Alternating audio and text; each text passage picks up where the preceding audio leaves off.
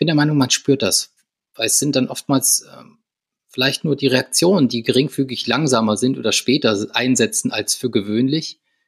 Ähm, aber das, das merkt dann der Gegenüber so instinktiv unterschwellig. Ne? Also angenommen, die Reaktion kommt dann 200 Millisekunden später, als wenn derjenige voll präsent wäre, dann wird das durchaus auch wahrgenommen.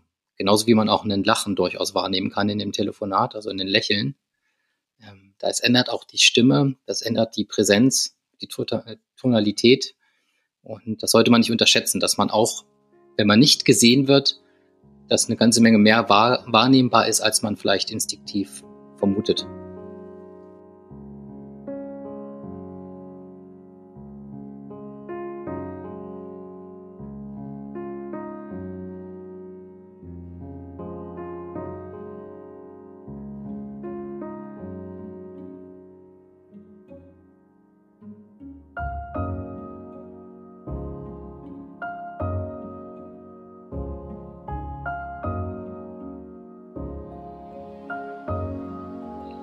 Hallo Thomas, schön, dass du dir die Zeit genommen hast für unser gemeinsames Podcast-Interview und ich bin gespannt, auf welche Schnittstellen wir kommen und was du über dich und dein Thema erzählen kannst.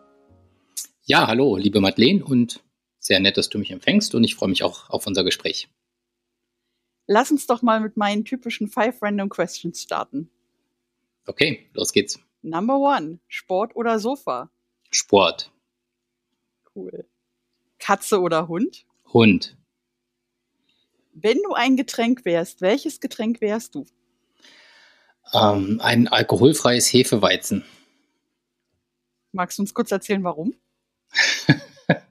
Weiß ich nicht. Assoziat äh, die erste Assoziation, die ich jetzt hatte, wofür ich sympathisches, isotonisches Erfrischungsgetränk. okay, cool. Flugzeug oder Zug? Flugzeug. Und letzte Frage, Sonne oder Regen? Sonne. Okay. Jetzt wissen wir schon ein bisschen mehr über dich, aber was magst du meinen Zuhörern denn noch über dich erzählen? Also vielleicht noch kurz zu deinen Fragen. Das waren jetzt für mich relativ einfache Fragen. Ich habe einen Hund und ich habe eine Katzenhaarallergie. cool. Also nicht cool, dass du die Allergie hast, aber es beantwortet die Frage. Ja, genau. Hefeweizen passt gerade irgendwie, weil ich so ein bisschen in Sommerstimmung bin. Ähm, ja, jetzt zum Zeitpunkt unserer Aufnahme Ende Mai oder Mitte Mai ist es schon ein bisschen wärmer draußen ne? und ja, passt gerade so ein bisschen zur, zur frühsommerlichen Stimmung. Und Flugzeug, weil ich habe Luft- und Raumfahrttechnik studiert. Ich bin ja Maschinenbauingenieur der Vertiefungsrichtung Luft- und Raumfahrttechnik. Das heißt, mein Herz schlägt für Flugzeuge und Luft- und Raumfahrt. Und auch wenn man das jetzt ähm, unter klimapolitischen Gesichtspunkten kontrovers und anders diskutieren könnte, ähm, ist dann meine erste Intuition Flugzeug als Antwort. Ja, und ja, vielleicht noch zwei weitere Fakten zu mir. Also ich bin ähm, 35 Jahre alt, bin verheiratet und habe zwei kleine Kinder und ich wohne in der Nähe von Braunschweig. Ja, noch so ein paar Biofacts sozusagen zu meinem, zu meinem Hintergrund. Genau, und zu allem anderen kommen wir ja jetzt in den Fragen dann noch. Mhm. Wir haben uns über Working Out Loud kennengelernt. Was hat WOL für dich verändert und was hast du aus der Zeit mitgenommen?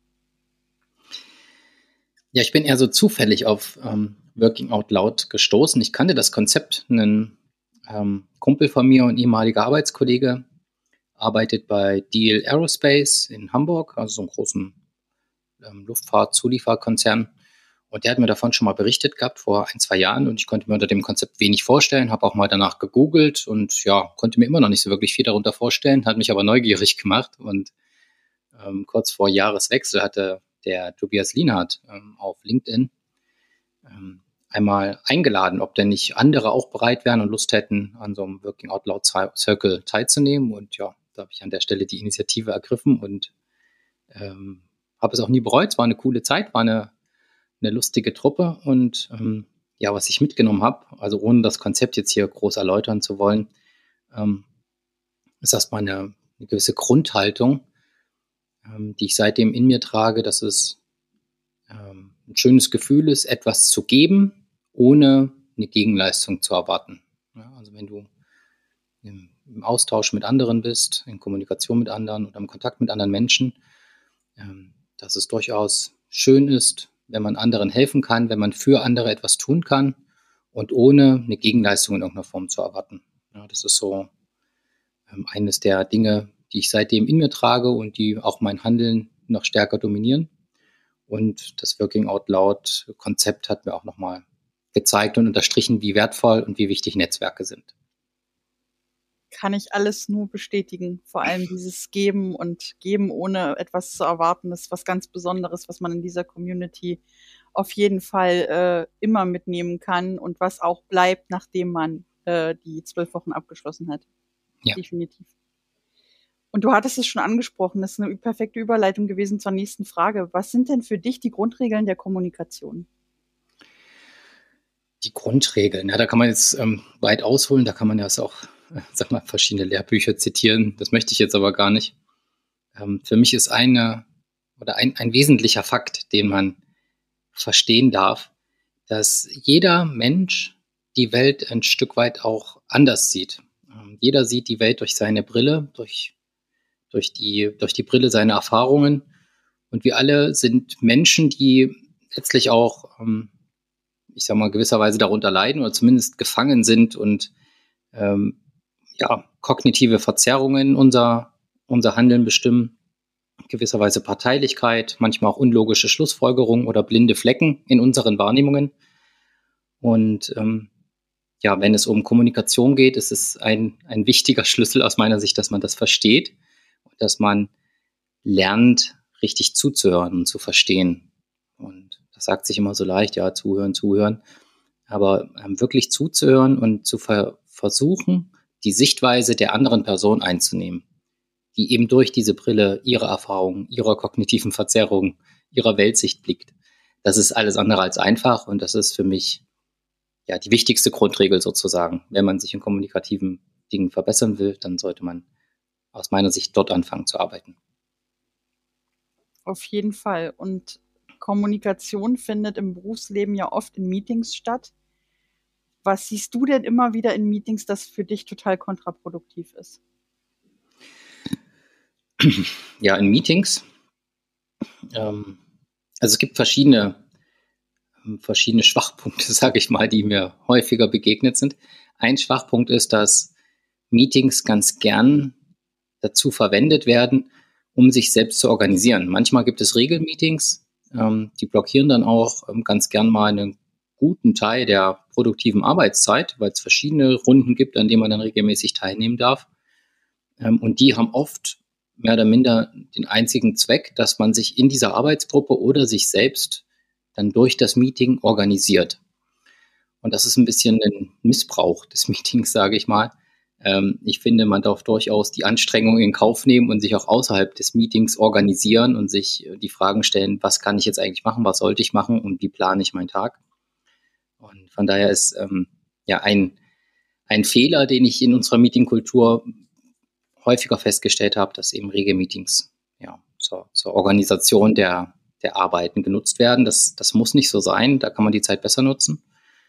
Und ansonsten im Meetingablauf selbst ähm, verschwendet man gern Zeit, wenn es keine klare Struktur gibt, wenn es keine Agenda gibt, der man folgt, ähm, weil dann ist halt Effektivität schwer zu erreichen. Ne? Also wenn man da sich mehr oder minder treiben lässt ähm, und keinen, ja, kein stringentes Ziel verfolgt, ähm, dann, ja, dann ist es halt, ist die, ist die Gefahr groß, dass es ein bruchloses Meeting wird. Deswegen sollte man, wenn man Moderator ist, Moderator des Meetings ist, sich äh, vorher überlegen, was ist denn das Ziel, was ich erreichen will? Was möchte ich mit, was soll das, was das bestmögliche Ergebnis nach diesem Meeting? Also was soll anders sein nachher? Was soll dann entschieden sein? Was möchte ich wissen? Oder was möchte ich das andere nach dem Meeting wissen? Und dass man entsprechend sein, sein, sein Meeting in dieser Hinsicht strukturiert. Und ähm, das Zweite, was dann im Meetingverlauf auch ähm, gern falsch gemacht wird, und das finde ich auch sehr schade, ist, dass man im Meeting unverbindlich auseinandergeht.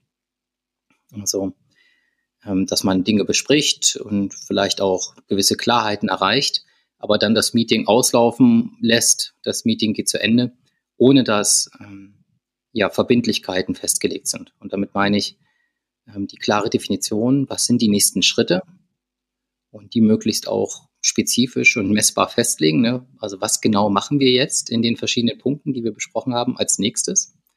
Und in diesem Zusammenhang auch die Frage beantworten, wer macht das denn? Und bis wann, wenn wir denn den Termin dran schreiben können? Und ähm, ja, das, das, das sorgt auf jeden Fall für Klarheit, wenn man diese Fragen noch im Meeting klärt. Was sind die nächsten Schritte? Wer ist verantwortlich und bis wann ähm, werden diese Punkte abgearbeitet? Und oftmals ist es auch sinnvoll, noch im Meeting zu klären, wann man denn zu diesem Thema wieder zusammenkommt. Ne? Wenn es nicht sowieso ein Regelmeeting ist, wo man sich nächste Woche wieder sieht, kann man dann auch noch im Meeting klären, wann sehen wir uns denn wieder und besprechen dieses Thema weiter, bevor man auseinandergeht und dann müßig einen neuen Termin in einem größeren Verteiler suchen muss, wo die Organisation dann vielleicht auch schon wieder einige Zeit in Anspruch nehmen kann. Ähm, ist es sinnvoller, das noch im Meeting zu klären sehr coole Punkte, die du da hervorgehoben hast. Also man kennt es ja immer wieder Meeting fürs Meeting, also treffen, sich zu treffen, um sich zu treffen, äh, ohne dabei irgendwelche äh, klaren Regeln festgelegt zu haben. Und ich glaube, daran scheitert es auch in vielen Teams, ne? Mhm, genau. Ähm, eine Sache, bei der es auch oft scheitert in typischen Meetings, ist das Pareto-Prinzip oder auch die 80-20-Regel genannt. Ähm, 80 Prozent der Teilnehmer sind mit ihrem Smartphone beschäftigt und 20 Prozent aktiv beteiligt. Hast du denn Tipps für Führungskräfte, um sowas zu ändern? Also in der Extremform habe ich das noch nicht erlebt, dass wirklich vier von fünf Leuten, ich sag mal, überspitzt die ganze Zeit am Handy datteln. ähm, aber was ich häufig erlebt habe, ist, dass äh, Meetings mit aufgeklappten Laptops durchgeführt werden. Ne? Also wenn man jetzt ein Präsenzmeeting hat, ich rede jetzt mal nicht von dem, von dem Online-Meeting, ähm, sondern ich rede mal von dem Meeting in einem Meetingraum, in einem Besprechungssetting im klassischen Sinne, dass jeder seinen Laptop mitbringt, seinen Laptop aufklappt und dann hinter seinem Monitor verschwindet und man hört die Tasten oft, die Tastenanschläge häufiger und man weiß dann schon, gut, die Leute sind gar nicht mehr bei mir. Ähm, was man da machen kann und machen sollte aus meiner Sicht ist, einerseits die Frequenz der Meetings gering halten, so dass die Leute eben auch Zeit haben, wirklich die Arbeit zu tun, die sie machen müssen. Ähm, zweitens nur die notwendigen Teilnehmer einladen, die es auch wirklich braucht. Ja, also sich wirklich auch mal ein paar Minuten Gedanken machen, wen brauche ich jetzt wirklich für diese Besprechung. Ähm, da wird nämlich gern verschwenderisch ein größerer Verteiler als notwendig gewählt, aus meiner Erfahrung. Und dann für das Meeting selbst ähm, eine klare Meeting-Kultur und Meeting-Regeln vereinbaren, die dann auch eine Verbindlichkeit haben, dass man sagt, während unserer Besprechung ähm, möchte ich nicht, dass Laptops hier aufgeklappt sind, ich möchte nicht, dass wir an unseren Handys spielen und ich möchte, dass wir das zu einer Regel hier bei uns in dieser Besprechung machen. Und wenn man länger zusammenkommt, beispielsweise 90 Minuten, kann man ja auch sagen, wir machen nach 45 Minuten eine fünfminütige Pause zum Wasser trinken, für einen Toilettengang und vielleicht auch zum kurzen Check der E-Mails, ja, wenn der Dringlichkeitsdruck so groß wird bei den Einzelnen, ähm, dass man da ähm, dieser, dieser ungestillten Neugier auch nachgehen darf ähm, und dass man sich auf solche Meetingregeln einigt. Und das Wichtige ist dann auch, dass man als Führungskraft oder als Moderator des Meetings ähm, die Einhaltung auch überwacht, ne? dass man dann eine Missachtung nicht ungestraft sozusagen ähm, ja, durchgehen lässt. Ich rede jetzt nicht von von schlimmen Strafen, aber ich möchte, ich möchte einfach nur anregen, dass man ähm, dann auch den Mut hat, es anzusprechen. Dass man sagt, hier, ich sehe gerade, ähm, du hast Laptop aufgeklappt oder ich, ich sehe, dass du mit deinen Augen und deinen Gedanken woanders bist. Und ähm, ich möchte, dass du, würde mich freuen, wenn du zum Meeting zurückkehren könntest und wenn du dein Handy weglegen kannst, ne? dass man da so Störungen offen anspricht. Ne? Wenn, wenn ansonsten gesehen wird, dass die Störungen toleriert werden, dann lädt das andere auch ein, ähm, dem Störer es gleich zu tun, sage ich mal. Wobei ich aber dazu nochmal sagen muss, also weil du das äh, jetzt so auf Präsenzmeetings bezogen hast, in Online-Meetings ist die Kultur ja eine recht ähnliche, ne? Kamera aus und äh, ja. mit anderen Sachen beschäftigt sein und so weiter. Also ich habe das oft genug erlebt. Und es war tatsächlich auch ein riesengroßes Learning für mich in jetzt in der ganzen Zeit, mal jemanden zu treffen, der auch gesagt hat, machen Sie die Kamera an oder Sie fliegen raus. So einfach ist es. Wer, wer kostenlos die Möglichkeit bekommt, sich weiterzubilden, möchte bitte die Kamera anmachen, weil er sonst einfach äh, nicht das Recht hat, äh, wenn er nicht aktiv dabei ist, äh, dann irgendwie eine Bestätigung dafür zu bekommen. Ja. Und es ist in Präsenz wie online, ne? Also da kannst du, da kannst du drehen und wenden, wie du willst, aber wer nicht aktiv dabei ist, der muss irgendwie lernen, dass es so eben nicht geht. Ganz genau. Und ähm, ja, gerade im Online-Meeting ist dann eine Regel, die man auch so im Rahmen einer Meetingkultur einführen kann, wie du schon ansprichst, äh, auf die Kamera äh, zu bestehen, dass man sagt, bitte mach doch die Kamera an. Ja, man kann ja annehmen, dass man jetzt denjenigen nicht überrascht, ne? wenn er sich irgendwie im Business-Alltag irgendwie in den, ähm, in den Meeting befindet, dann sollte er damit rechnen, dass man auch ähm, ihn gerne sehen mag und es ja, ist einfach auch schöner für den, der gerade spricht, dann auch Reaktionen in den anderen Gesichtern lesen zu können. Ne? Hat man da jetzt Widerstände oder überrascht man die Leute? Manchmal erkennt man dann schon, dass jemand gerne was dazu sagen möchte. Ne? Dann kann man vielleicht auch mal kurz Pause machen und demjenigen dann das Wort erlauben. Ähm, ansonsten ist es nur noch schwerer, ähm, ja, zu interagieren, weil für denjenigen, der moderiert, der gerade, ja, der gerade sozusagen ähm, sprechen darf, der hat keine, keine Möglichkeit, Feedback zu bekommen. Was denken die anderen gerade? Sind die überhaupt noch da? Laufen die gerade in die Küche und holen sich einen Kaffee? Ähm, auf Mute sind die meisten dann sowieso, das ist auch in Ordnung, ne, damit es keine Störgeräusche gibt. Haben wir, glaube ich, alle häufig genug erlebt, ja, dass ein Postbote klingelt, irgendein Hund bellt oder sonst irgendwas. Ähm, aber Kamera wäre schon ganz gut, das denke ich auch. Und ähm, wenn es jetzt ein rein tele reines Telefonmeeting ist, ähm, habe ich auch die Erfahrung gemacht, man spürt auch, ob der andere noch voll da ist oder nicht. Der andere denkt oder andere Teilnehmer in Telefonaten meinen vielleicht, dass nicht wahrgenommen wird, wenn sie beispielsweise was lesen oder mit ihrem, ja, mit ihren Gedanken woanders sind, nebenbei im Internet surfen. Ich bin der Meinung, man spürt das, weil es sind dann oftmals ähm, vielleicht nur die Reaktionen, die geringfügig langsamer sind oder später einsetzen als für gewöhnlich. Ähm, aber das, das merkt dann der Gegenüber so instinktiv unterschwellig. Ne? Also angenommen, die Reaktion kommt dann 200 Millisekunden später, als wenn derjenige voll präsent wäre, dann wird das durchaus auch wahrgenommen. Genauso wie man auch einen Lachen durchaus wahrnehmen kann in dem Telefonat, also in den Lächeln. Ähm, da es ändert auch die Stimme, das ändert die Präsenz, die Tonalität. Und das sollte man nicht unterschätzen, dass man auch, wenn man nicht gesehen wird, dass eine ganze Menge mehr wahr, wahrnehmbar ist, als man vielleicht instinktiv vermutet. Und letztendlich ist es auch so, und das finde ich immer ganz spannend, es zeigt sich an der, an dem Arbeitsergebnis dann hinten raus auch, ne, ob ich präsent war oder nicht. Also wenn ich, äh, ich kann das immer wieder nur sagen, wenn ich an meine Ausbildung zurückdenke, wenn dann eben Ergebnisse nicht so sind, wie sie sind, und das ist in der Arbeit nichts anderes, ne? Mhm. Ähm, da hat man vielleicht für einen Moment mal nicht wirklich zugehört und dann wird das Ergebnis des Projektes vielleicht nicht so, wie es sein sollte. Oder da schleichen sich dann eben Fehler ein oder das Datum wird falsch verstanden oder, oder, oder. Mhm. Und das sind alles so Sachen, die dann auch langfristige Auswirkungen haben. Deswegen finde ich diese Einstellung und Grundhaltung auch so wichtig bei, also diese Awareness, von der wir immer sprechen, ne? dass, dass man die Awareness dafür schafft, wie wichtig Reaktion und Akt oder Aktion und Reaktion in einem Meeting sind. Mhm. Genau. Und Du bist ja auch Coach und hier haben wir unsere erste Schnittstelle. Einer der Gründe, warum ich dich auch eingeladen habe. Wie bist du denn aufs Coaching gekommen und was war daran für dich der schwerste Schritt? Ja, ich habe ähm, jetzt in Summe in etwa zehn Jahre Berufserfahrung als Ingenieur, habe davon fünf Jahre im wissenschaftlichen Betrieb gearbeitet und fünf Jahre als Führungskraft in einem Großkonzern, als Abteilungsleiter, verschiedene Teams gemanagt und ja, sowohl als Wissenschaftler als auch dann im, im Management auch viele internationale Projekte begleitet, war viel im Ausland, Projekte in, in China, in Korea, in, in den USA, in ganz Europa. Und ich habe immer wieder festgestellt, dass die technisch besten Ingenieure nicht unbedingt die erfolgreichsten sind. Und dass es da durchaus noch einen Unterschied gibt zwischen technischer Exzellenz und Fachwissen und tatsächlichen Erfolg im Berufsleben.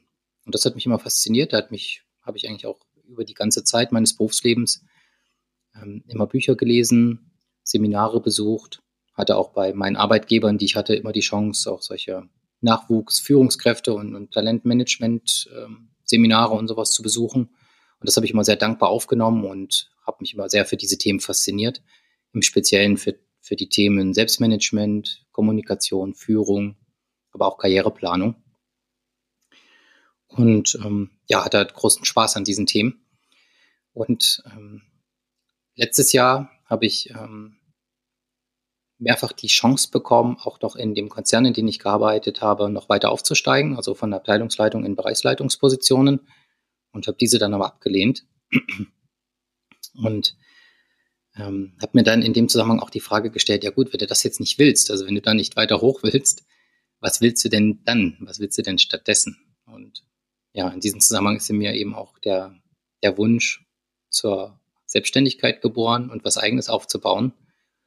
Und das habe ich dann halt in einem, ja, in einem logischen, konsequenten nächsten Schritt mit meiner Leidenschaft für diese, diese Themen rund um Persönlichkeitsentwicklung, Führung, Kommunikation und so weiter verknüpft und habe angefangen, ja, so nebenberuflich das auszuprobieren, ähm, erste, ja, erste Kunden zu coachen und das hat Spaß gemacht, das hat, hat mir Rückenwind gegeben und es gab positives Feedback, sodass ich mich bestärkt gefühlt habe in dem, in dem Vorhaben, dass das das sein sollte, was ich gerne jetzt weiterhin oder hauptberuflich machen will.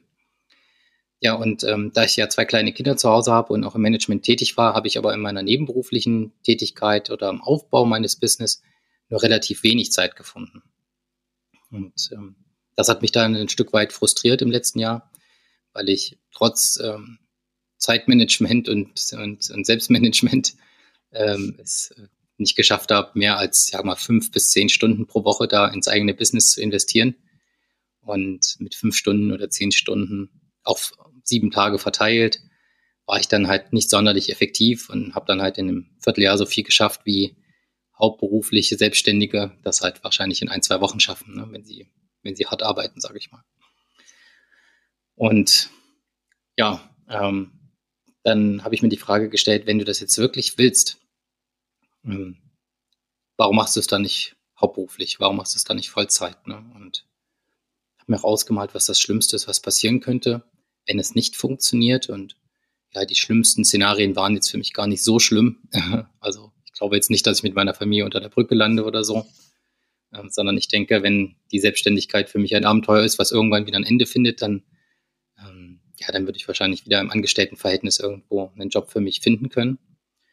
Ja, und dann habe ich konsequenterweise den, den Schritt gewagt und habe gekündigt und ähm, bin vollberuflich in die Selbstständigkeit und ins Coaching gegangen, habe eine Coaching-Ausbildung gemacht, noch zum Karrierecoach und Business Coach. Und ja, das Schwerste in dem Zusammenhang war letztlich dieser Schritt, ne, zu sagen, okay, ich mache das jetzt hauptberuflich und ich verzichte auf die Sicherheit der unbefristeten Einstellung und des Gehalts und stürze mich in dieses noch ungewisse Abenteuer der Selbstständigkeit. Ähm, und zwar durchaus eine Hürde dann auch mit den Kollegen zu reden, das meinem Chef zu sagen, meiner Familie zu sagen, dass, dass man sich da hinsetzt oder einen Termin macht und dann dem eigenen Chef sagt, hier, pass auf, ähm, ich habe vor, die Firma zu verlassen. Ne? Oder das dem eigenen Team sagen zu müssen. Ich habe mehrere Teams geleitet und dann ja die Teams einzeln darüber zu informieren, dass man jetzt ähm, nicht länger Führungskraft dort sein wird. Das war so für mich der schwerste Schritt, ne, der Überwindung gekostet hat. Nachvollziehbarerweise. Also ich äh, sage das meinen Coaches auch immer wieder, aber du hast es eigentlich bestätigt, dieses Teilzeit anfangen und erstmal zu gucken, wie ist das für mich, wie fühlt sich das an, komme ich damit klar? Und entweder wächst dieses Feuer dann in einem weiter und man merkt, okay, ich will es hauptberuflich machen, oder man bleibt in der nebenberuflichen Tätigkeit, weil man sich entweder, ich sag mal, leisten kann, weil der Ehepartner eben auch arbeiten geht, oder weil man, weil man einfach sagt, ich will gar nicht mehr, ich will gar nicht die, die Zehntausende von Euro haben. Ähm, klar, aber wenn man in der Situation ist wie du, dass man eine Familie mit ernährt, dann äh, oder damit ernährt, dann ist das natürlich nochmal eine Hausnummer, so eine Entscheidung zu treffen. Kann ich absolut nachvollziehen. Ja, okay. Aber es ist vielleicht für meine Hörer auch ganz interessant, mal diese zwei Seiten einfach zu sehen, ne? dass, mhm. dass das eben ganz unterschiedlich wachsen kann und es da keinen richtig oder falschen Weg, äh, keinen richtigen oder falschen Weg gibt einfach. Nein, ich denke, jeder hat eine andere Lebenssituation, hat einen anderen Hintergrund, hat andere Restriktionen oder Verpflichtungen, die ihn in irgendeiner Form binden. Deswegen sollte jeder seinen eigenen Weg finden und gehen. Ähm, natürlich kann man sich an anderen orientieren, kann sich Vorbilder suchen, kann schauen, wie haben es andere gemacht. Das ist durchaus legitim aber trotzdem muss jeder für sich selbst den Weg finden, der funktioniert. Und man hat es schon rausgehört, deine Arbeit macht dir Spaß, aber was macht dir denn bei deiner Arbeit am meisten Spaß? Ja, ich möchte mal zwei Aspekte betonen.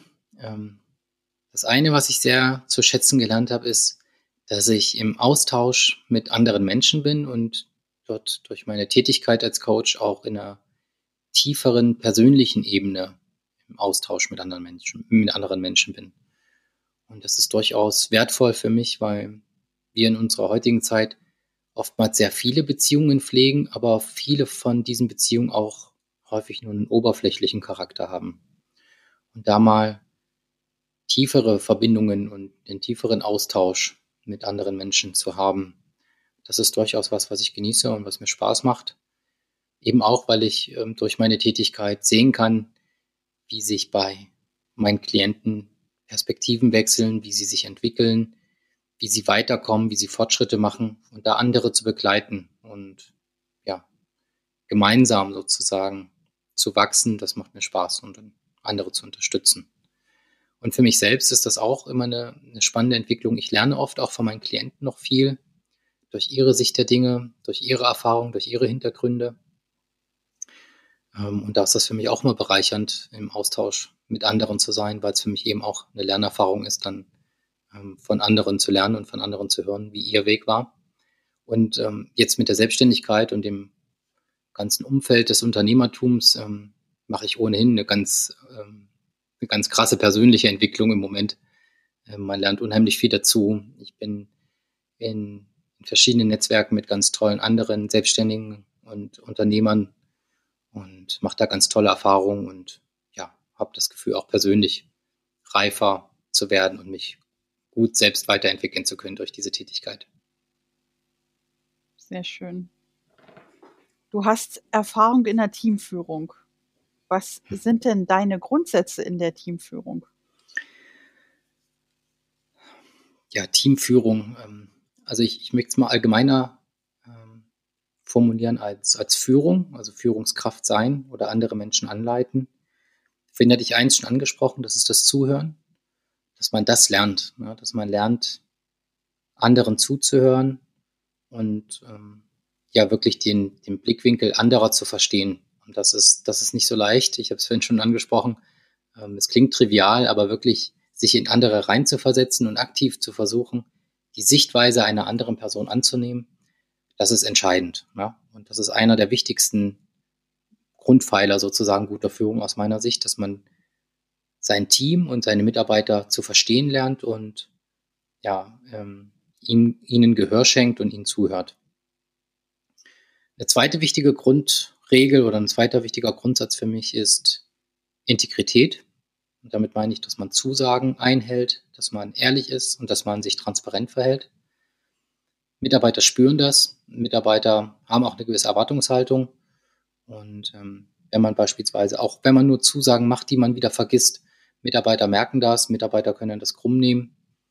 Ähm, und deswegen sollte man zusehen, dass man da ein verlässlicher Partner und eine verlässliche Führungskraft ist und Zusagen, die man macht, auch einhält, ehrlich ist, transparent ist und auch ähm, beispielsweise, wenn mal irgendwas nicht so klappt, wie es eigentlich geplant war, dass man es offen anspricht und nicht versucht, irgendwas unter den Teppich zu kehren. Ja, und was damit einhergeht, ist aus meiner Sicht auch ähm, dritter wichtiger Punkt und das ist das Klären von Erwartungen. Weil oftmals sind es gerade die unausgesprochenen Erwartungen, die zu Konflikten und zu Enttäuschungen führen. Der Mitarbeiter dachte vielleicht, ähm, er soll das so und so machen, aber als Führungskraft hatte man ein ganz anderes Verständnis davon, was er machen sollte oder wie er es machen sollte oder der Mitarbeiter dachte, er hat noch, ähm, er hat die Möglichkeit, dann und dann Urlaub zu machen, das hat er fest schon so geplant.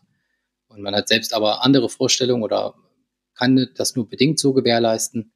Ähm, da geht es einfach nur darum, dass man Erwartungen rechtzeitig und offen und transparent kommuniziert. Dass beide Seiten sich sagen können, wie sie beispielsweise ihre Arbeit gestalten wollen oder was der Chef von der Arbeit erwartet, um dann Diskrepanzen auch ausräumen zu können oder klären zu können.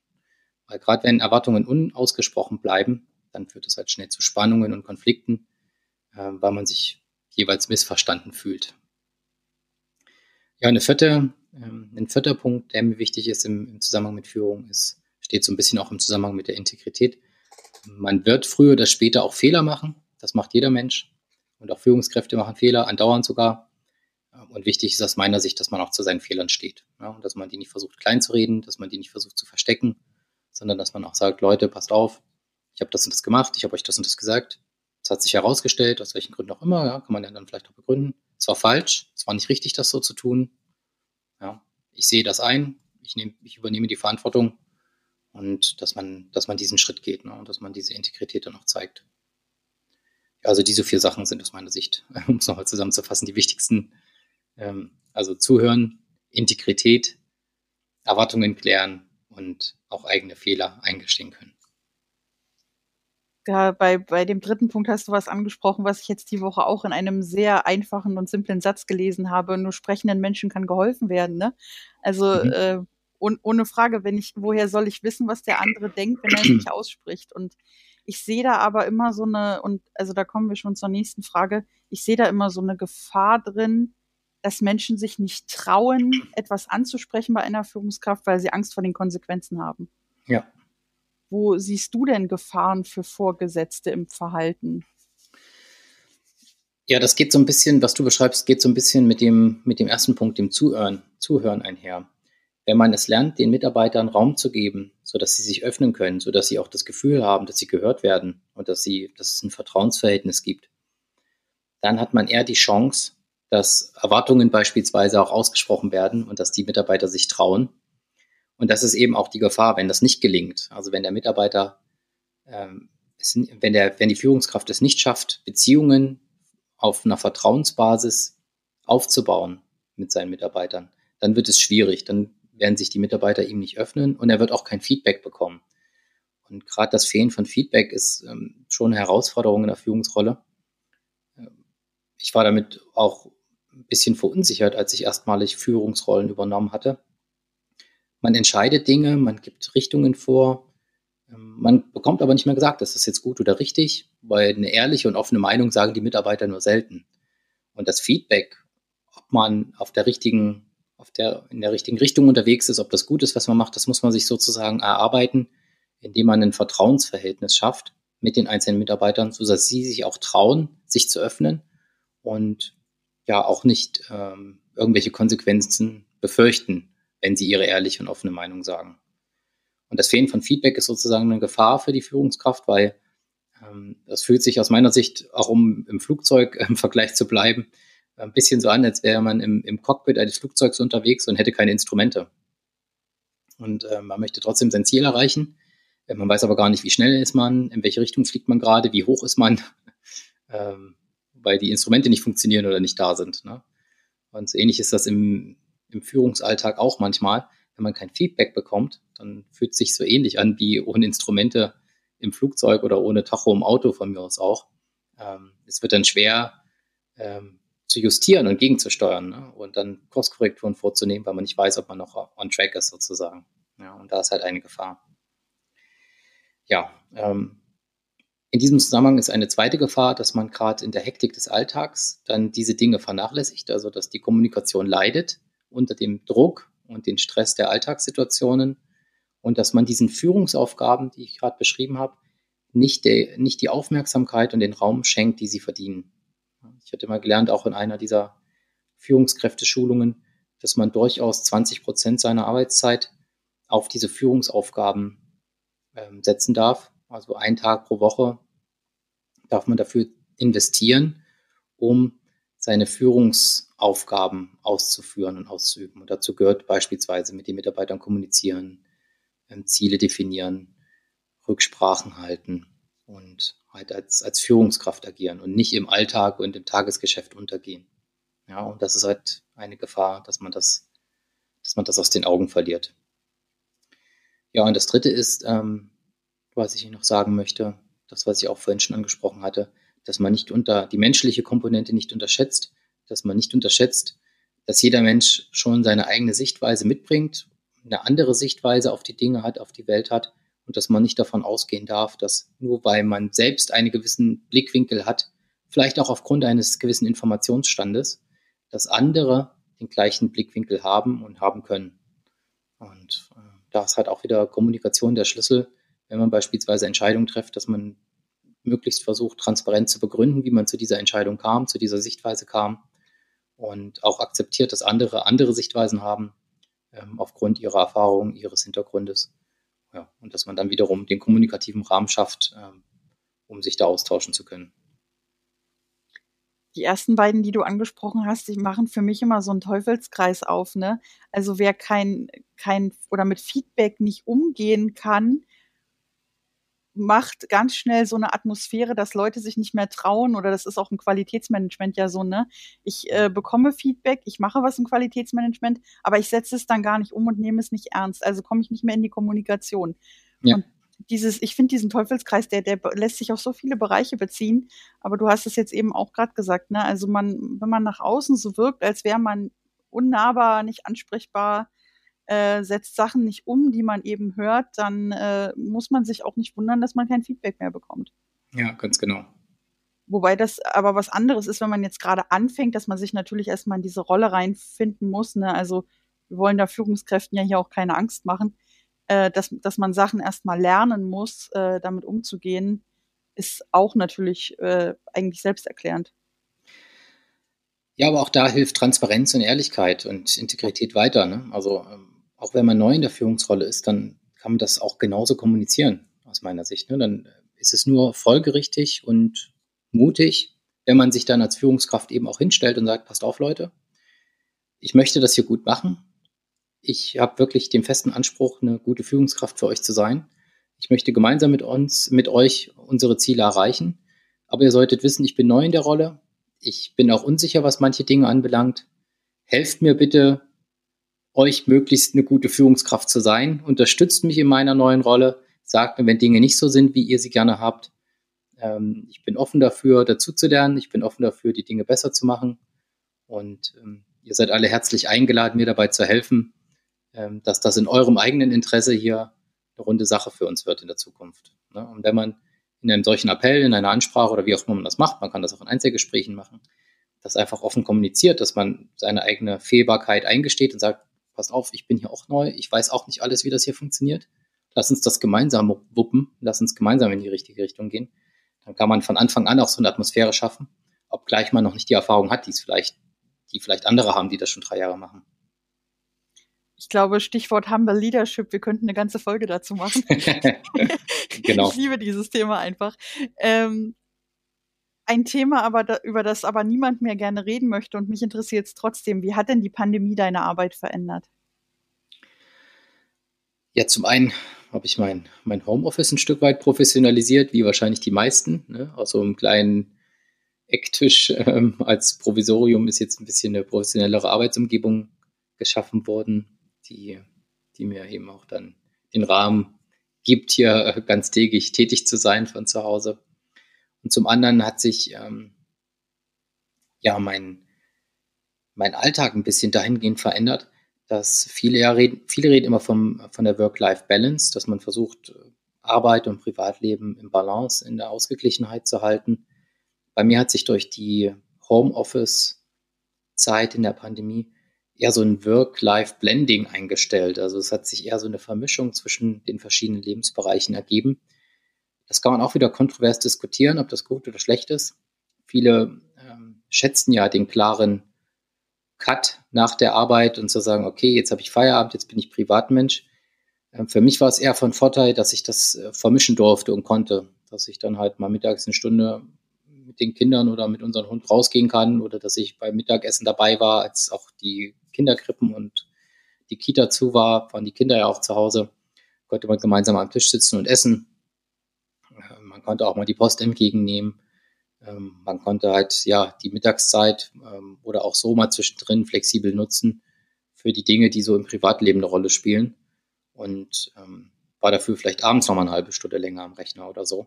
Und dieses Work-Life, ich, ich nenne es jetzt immer Work-Life-Blending, also diese Vermischung zwischen privat und beruflichen, ähm, das ist so eine, eine der größten Einflussfaktoren auf, auf mein Leben, weil vorher war es noch so, ich war einfach ganz täglich im Büro und irgendwann war ich zu Hause, meistens zwischen 17 und 18 Uhr und danach war dann halt Feierabend. Ne? Und seit der Pandemie ist es eher so, dass man halt auch tagsüber mal private Dinge macht und dafür vielleicht abends nochmal arbeitet, so wie es sich dann halt im eigenen Leben am besten ergibt. Es ist schön, dass du das so positiv hervorgehoben hast. Dann man muss nicht alles, was sich dadurch entwickelt hat, schlecht reden. Es sind auch immer Chancen, und mhm. äh, aus Chancen gute Sachen zu machen, so wie du es jetzt gesagt hast. Also ich mag das Wort Work-Life-Blending gerade. Ähm, mhm. einfach Chancen zu nutzen und das Beste aus der Situation zu machen und nicht alles schlecht zu reden. Das ist ja. ein ganz wichtiger Punkt. Du hast Freizeit schon angesprochen. Was machst du denn in deiner Freizeit, um deinen ganzen Arbeitsstress loszulassen? Ich mache gern Sport. Das ist für mich einerseits die Möglichkeit, Stress abzubauen, andererseits auch Energie aufzutanken. Das äh, klingt immer ein bisschen kontrovers, aber Sport zu treiben gibt mir Energie für den restlichen Tag, für den nächsten Tag. Man fühlt sich fitter, man fühlt sich vitaler, man fühlt sich energiegeladener, obwohl man ja eigentlich Energie investiert hat, ne, indem man sich bewegt und Sport treibt. Ähm, parallel zum Sport äh, Zeit draußen in der Natur verbringen, mit dem Hund eine Runde gehen, mit meinen Kindern Zeit draußen verbringen. Die müssen auch jeden Tag mal raus, sonst fällt ihnen hier die Decke auf den, auf den Kopf. Und ähm, ja, also Natur, Kinder, Hund, Sport, würde ich sagen, sind so die, die wesentlichen Faktoren, die mir den Ausgleich bringen im Alltag. Genau. Gibt es denn für dich persönlich einen Karriereschritt, den du bereust? Richtig Reue empfinde ich nicht. Letztlich haben mich alle Entscheidungen in meinem Leben zu dem Punkt geführt, an dem ich jetzt stehe und mit dem bin ich sehr zufrieden. Und von daher macht das im Nachgang ja letztlich alles Sinn, weil die Abfolge von Entscheidungen und Schritten hat mich ja dann genau dahin geführt, wo ich jetzt stehe, womit ich glücklich bin. Ähm, ich denke, ich hätte noch früher den Mut haben können, auch in die Selbstständigkeit zu gehen. Ja, da hätte ich nicht das hätte man schon früher machen können. Ja, das wäre so ein Punkt, wo ich sage, ja, das hätte man auch anders oder früher machen können. Aber ob es genauso gut und genauso richtig gewesen wäre, weiß man nicht, ne? weil man die alternativen Leben, die man hätte führen können, ja nicht kennt. Ähm, von daher finde ich das immer müßig. Was wäre gewesen, wenn ich was anderes studiert hätte oder wenn ich in die Stadt gezogen wäre, anstatt in die? Ja, hätte, hätte Fahrradkette. Ist so. ähm, ähm, weiß man alles nicht, ja. Ähm, ich bin zufrieden mit dem, wo ich gerade stehe und von daher ähm, bin ich auch zufrieden mit allen Entscheidungen, die ich auf meinem Weg getroffen habe. Ähm, ja, und habe jetzt nichts, wo ich sage, das war jetzt ein kompletter, eine komplette Sackgasse und ein Irrweg, ähm, den ich dann irgendwie wieder korrigieren musste. Obgleich auch das ja durchaus legitim sein kann. Also ich will das jetzt nicht schlecht machen. Ne? Manchmal studieren ja Leute auch mal was zwei Jahre und merken dann, sie wollen das gar nicht und machen was anderes. Finde ich völlig richtig. Ähm, bevor man 45 Jahre lang irgendwas macht, nur weil man sich einmal nicht eingestehen wollte, dass es nicht das Richtige ist, ähm, dann sollte man lieber auch ja, den Mut haben, dann so einen Schwenker zu machen. Ja. Die Geschichte erzähle ich immer wieder gerne. Ich habe acht Jahre studiert, habe mit einem Master Degree abgeschlossen und bereue es in keinster Weise, weil es für mich und meine persönliche Entwicklung als Mensch einfach unsagbar wichtig war zu merken, dass ich dem, was ich da wollte, nicht gewachsen war. Und ich hatte aber eben genau diese acht Jahre Zeit, um das zu merken. Und alles, was ich im Studium gelernt habe, war nicht für umsonst, sondern einfach die Möglichkeit, mich selber besser kennenzulernen. Also why not? Auch das war nicht falsch, ne? Und ich, ja. es berührt mich immer wieder, wenn ich daran zurückdenke, wie viel ich in dieser Zeit über Selbstorganisation gelernt habe, über Zeitplanung, über Lerntechniken, Präsentationstechniken und, und, und. Also es hat mich alles zu dem Menschen gemacht, der ich jetzt bin und auch das bereue ich nicht. Und hm. auch acht Jahre können gut sein. Ja. Nicht falsch. Insofern ganz genau. schön, dass du das so gesagt hast. Womit verbindest du denn Persönlichkeitsentwicklung? Ja, das ist ja ein recht schwammiges Wort, ne? ein schwammiger Begriff. Wird ja auch gern und inflationär verwendet. Leider ja. Aus meiner Sicht ist es Lernen und Wachstum, dass man, ja, dass man danach strebt, dazu zu lernen und selber als Person zu wachsen. Ähm, für mich gehört dazu auch die Erkenntnis der eigenen Unkenntnis, dass man akzeptiert und versteht, dass selbst wenn man ganz viel Wissen anhäuft, ganz viele Erfahrungen macht, dass man nur einen Bruchteil dessen erfassen kann, was die Welt einem zu bieten hat. Ähm, und ja, dass man danach strebt, sich weiterzuentwickeln, neue Erfahrungen zu machen, dazu zu lernen. Und was in dem Zusammenhang für mich auch wichtig ist, dass man danach strebt, sich mit Leuten zu umgeben, ähm, ja, an, an deren Seite man wachsen kann, ne? die ähm, die vielleicht auch ein Stück weiter sind in manchen Gebieten als man selbst, sodass man auch dort immer wieder Inspiration findet, dazu zu lernen. Ähm, ein Zitat von Jim Rohn, was ich in dem Zusammenhang ganz gern mag. Ähm, und er hat mal gesagt, man ist der Durchschnitt der fünf Menschen, mit denen man die meiste Zeit verbringt. Kennst du ja vielleicht. Mhm. Ähm, ich finde das auch was Wahres dran. Deswegen sollte man da meiner Meinung nach auch ähm, ruhig einen Gedanken drauf verschwenden, mit wem man bewusst seine Zeit verbringt, wie man so in seinen Inner Circle reinlässt, in den vertrauten Kreis derer, mit denen man viel Zeit verbringt, damit eben persönliches Wachstum auch möglich ist. Du hattest mir ja in unserem Vorgespräch auch noch was über das Aufschreiben erzählt. Machst du das dann auch, dass du äh, Dinge auch aufschreibst, die dir wichtig sind? Ja, mache ich auch. Also wenn du jetzt im Bereich Journaling ansprichst und ähm, Tagebuch schreiben, ähm, das ist eine schöne Art, die eigene Reise zu dokumentieren und festzuhalten ähm, und dann vielleicht auch nochmal ein bisschen Klarheit in seine Gedanken zu bringen. Ähm, ja, weil dadurch, dass man schreibt, zwingt man sich zur Klarheit. Manche unklar formulierten Gedankenfetzen werden dann nochmal in, in Klarheit und Struktur gezwungen. Ähm, und in dem Zusammenhang folge ich auch eine Art Workflow, den ich da durchgehe. Das ist immer ein bisschen flexibel und, und wächst mit mir und verändert sich über die Monate immer weiter. Aber dazu gehört für mich ähm, ein Dankbarkeitstagebuch, also dass ich mir jeden Tag etwas aufschreibe, für das ich Dankbarkeit empfinden darf in meinem Leben. Ich arbeite mit Affirmationen, also mit bestätigenden Aussagen, ja, die mir helfen, mich zu motivieren und mich auch in meine Entscheidungen lenken. Ähm, ich habe ähm, Erfolgstagebuch, also letztlich auch sozusagen als Stichpunkt dann die Erfolge des Vortages, die ich mir dokumentiere, um die kleinen Erfolge und Schritte, die ich mache, festzuhalten. Ähm, ich habe noch so, ein, so, eine Kategorie, die heißt bei mir nur Story-Worthy Moment, also irgendeine Geschichte oder irgendeine Kleinigkeit, irgendein Erlebnis des Vortages, die ich irgendwie gern festhalten mag. Und im letzten Punkt bei meinem Journaling ähm, ist es die Tagesplanung. Was möchte ich heute erreichen? Was ist mein wichtigstes Ziel des Tages? Und was sind meine To-Dos im Allgemeinen? Ja, und diese Struktur ja, beim, beim Journaling hilft mir auch gerade als Morgenroutine, äh, mich zu motivieren und wie gesagt, meine Gedanken zu, sort zu sortieren und zu ordnen. Und begleitet mich sozusagen auf meiner Reise. Mhm. Julia Cameron nennt das ja Morning Pages, ne? Also mhm. kann man, kann man definieren, wie man will, ob man jetzt diese Art und Weise so übernimmt oder ob man es Bullet Journaling nennt oder äh, wie immer man das Kind auch nennen will. Aber äh, ich finde es jetzt gerade wieder unheimlich spannend, dass wir hier diese Schnittstelle wieder haben zwischen Business People ähm, und Persönlichkeitsentwicklung im eigentlichen Sinne durch, durchs Aufschreiben, durchs Reflektieren, durch äh, visualisieren auch, ne? Ähm, mhm. Ich habe, du bist jetzt äh, schon die dritte Person, die ich interviewe, die mir genau das äh, spiegelt, dass das unheimlich weiterbringt, wenn man eben reflektiert ist. Und nur wer reflektiert, kann halt auch wachsen. Ja. Und, und das macht so für mich diesen kleinen, feinen Unterschied auch mit Führungskräften, die dieses äh, starre Mindset haben, die gar mhm. nicht mehr wachsen, die, die, also ich, ich weiß nicht, ob man sagen kann, dass sie nicht mehr wachsen, aber man empfindet das dann von außen immer so, ne, dass die, wir haben das immer so gemacht und äh, ich mache keine Fehler und ich, ich bin nicht an, angreifbar und ich weiß aber nicht, ob das manchmal vielleicht auch Angst und Unsicherheit ist, ähm, ob man äh, sowas nicht auch durchs Aufschreiben zum Beispiel merken würde. Aber ähm, du bringst super oder hast jetzt gerade super schön diese, diese Faktoren auf den Punkt gebracht, dass man wächst, wenn man sich selber reflektiert. Danke dafür. Mhm. Gerne. Wie man das auch machen kann. Das war auch sehr spannend.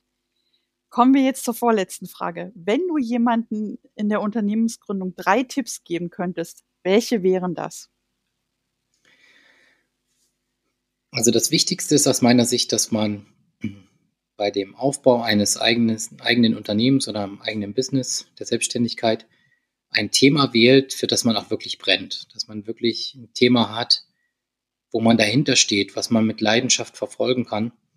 Weil wenn eins sicher ist in der Selbstständigkeit, dann ist es die Tatsache, dass es nicht immer rund läuft. Es wird schwierige Phasen geben, es wird Rückschritte geben, es wird Momente geben, wo man zweifelt. Es wird nicht alles so funktionieren, wie man sich das vorstellt, weil letztlich ist es ein, eher ein Marathon, eher ein Ausdauerlauf als ein Sprint, wenn man was Eigenes aufbauen möchte. Und dafür braucht man Durchhaltevermögen. Und damit das gelingt, muss aus meiner Sicht das Ziel so attraktiv sein für einen persönlich, so magnetisch anziehend, dass man dann auch bereit ist, die Widerstände, die sich unweigerlich auf dem Weg ergeben werden, auch bereit ist zu überwinden, dass man dann die Kraft und die Energie auch aufbringt, die es dann braucht, um dran zu bleiben und dann Widerstände zu überwinden. Man sollte sich dann nicht blenden lassen von irgendwelchen Geschäftsmodellen und Ideen, die, die einem das große Geld versprechen. Ja, wenn ich dann mal auf YouTube oder auf LinkedIn oder sonst wo Leute sehe, die versprechen in zwei Monate oder sechsstellige Monatsgehälter oder was auch immer, ähm, da sollte man nicht hinterherrennen, sollte nicht hinterherlaufen, sondern man sollte was finden, was einen selbst erfüllt, was einem wichtig ist. Weil dann ist die Chance am größten, dass man auch bereit ist, die Strecke zu gehen, die es dafür braucht. Und das geht nicht in vier Wochen. Ja. Ähm, also das ist aus meiner Sicht das Allerwichtigste. Ähm, das zweite ist, zwinge dich früh genug dazu, die Kundensicht einzunehmen. Nur weil irgendwas in deinem Kopf Sinn macht, heißt das nicht, dass andere auch ähm, die Ansicht teilen. Da sind wir wieder beim Konstruktivismus ne, und die gefärbte Weltsicht. Ähm, hol frühzeitig, so früh wie möglich äh, Marktfeedback, sprich mit potenziellen Kunden, erkläre dein Konzept, erkläre, was du vorhast, was auch immer dein Produkt, deine Dienstleistung ist. Tausch dich dazu mit, mit deiner potenziellen Zielgruppe aus, befrage sie, führe Interviews. Wenn du irgendein Produkt baust, ähm, kümmere dich so früh wie möglich um Prototypen, dass irgendwas anfassbar ausprobiert werden kann, ähm, um dann mit dem Markt zusammen und Kunden iterativ das Produkt zu verbessern. Weil letztlich hat jede Unternehmung und jede Selbstständigkeit und jede, ja, jedes Business den einzigen Zweck, ähm, ein Bedürfnis zu befriedigen. Also das ist die Daseinsberechtigung aus meiner Sicht für eine Unternehmung oder für, eine, für, für ein Business, dass man ein Bedürfnis befriedigt. Und ähm, das ist sozusagen auch der Gradmesser, wie gut man ist. Ja? Wenn man einen ein Schmerz oder ein Bedürfnis von anderen gut befriedigen kann, dann ähm, gibt es halt auch eine Daseinsberechtigung für die Dienstleistung, für das Produkt, was man hat. Und wenn das eben da an dem Bedürfnis vorbeigeht, wenn man irgendwas macht, was keiner braucht, was keiner will oder was in dieser Form keiner will oder was halt in einer ungeeigneten Art und Weise präsentiert wird, dann wird es eben schwierig, das zu verkaufen, das an den Mann zu bringen und zu etablieren. Und deswegen äh, Punkt zwei, die frühe Kooperation und Zusammenarbeit mit potenziellen Kunden.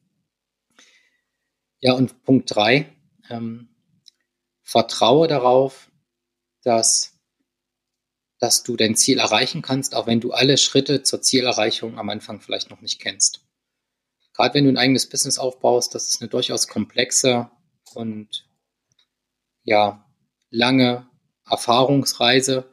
Das weiß man am Tag eins noch nicht, was man am Tag 365 machen wird und welche Dinge in welcher Reihenfolge passieren werden. Man kann einen groben Plan haben, man kann eine gewisse Vorstellung im Kopf haben, aber manche Dinge weiß man noch nicht, bis man da ist. Manche Dinge müssen sich ergeben, es ergeben sich vielleicht neue Chancen, neue Erkenntnisse auf dem Weg und äh, manches ist einfach unklar. Es fühlt sich manchmal aus meiner Sicht so an, wie mit einer Taschenlampe in, ins Dunkle leuchten.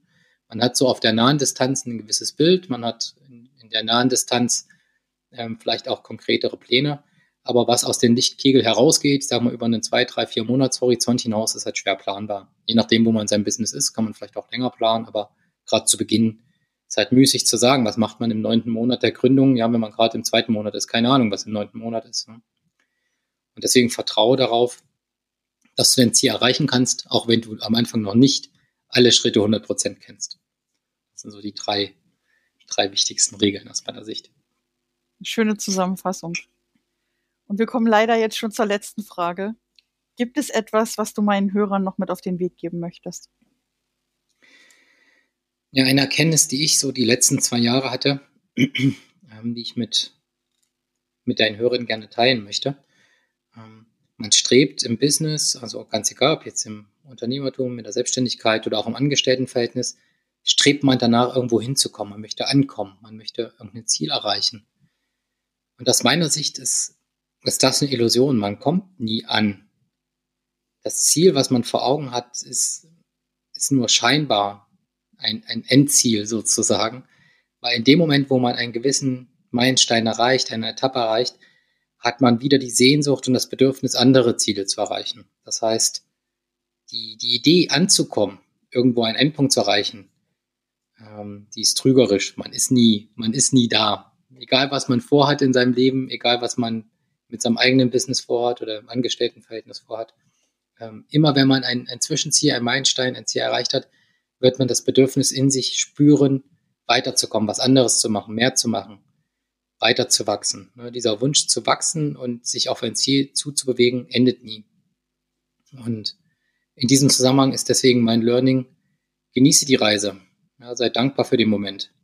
Weil wie gesagt, ankommen tust du sowieso nie.